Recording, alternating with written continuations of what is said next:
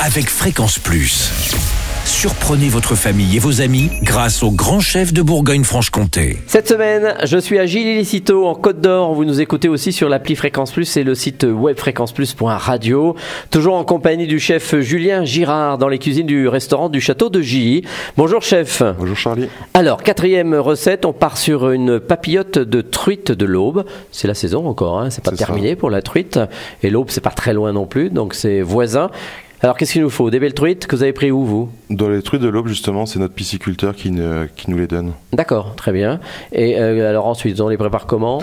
Donc on va venir les désarrêter, on va venir juste les saler, poivrer. Alors, Attendez, parce que les désarrêter, C'est du boulot quand même. Oui, Il y a une mais- technique un petit peu ou pas? Bah, soit on prend la passe arrête la plus classique et on va venir les arrê- désarrêter une par une. Ah, faut commencer la veille.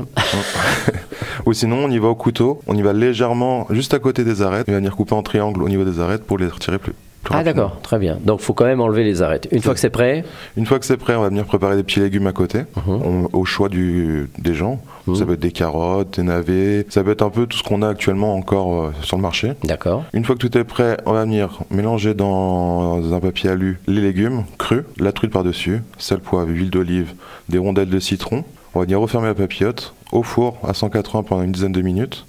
Comme ça, tous les goûts vont bien se mélanger. Ça sera pas trop cuit, ça sera encore rosé. C'est ça. Et à côté, on peut se préparer une petite sauce beurre blanc pour l'accompagner à la sortie du four pour tout mélanger ensemble. D'accord. Et là, la papillote, c'est facile en plus, c'est convivial. C'est ça. permet euh, à la cuisinière de mettre tout ensuite sur la table et euh, tout le monde partage. Exactement. Bon, bah merci chef pour cette bonne recette et cette papillote de truite de l'aube.